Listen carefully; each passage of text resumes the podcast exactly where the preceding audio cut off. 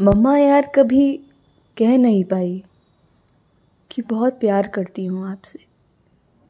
कभी मौका ही नहीं लगा ऐसा। आप सुबह खाना बनाते थे, हमें डांटते थे, टोकते थे।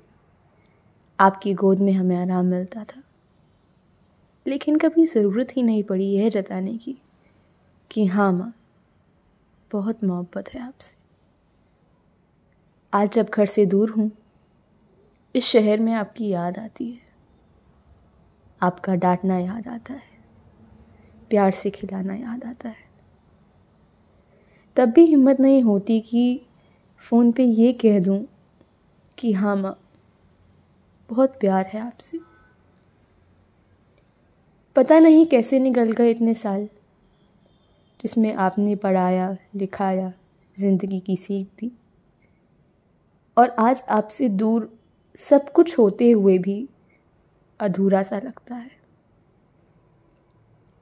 यहाँ पर किसी बच्चे को अपनी माँ के साथ देखती हूँ तो आँखें नम हो जाती हैं।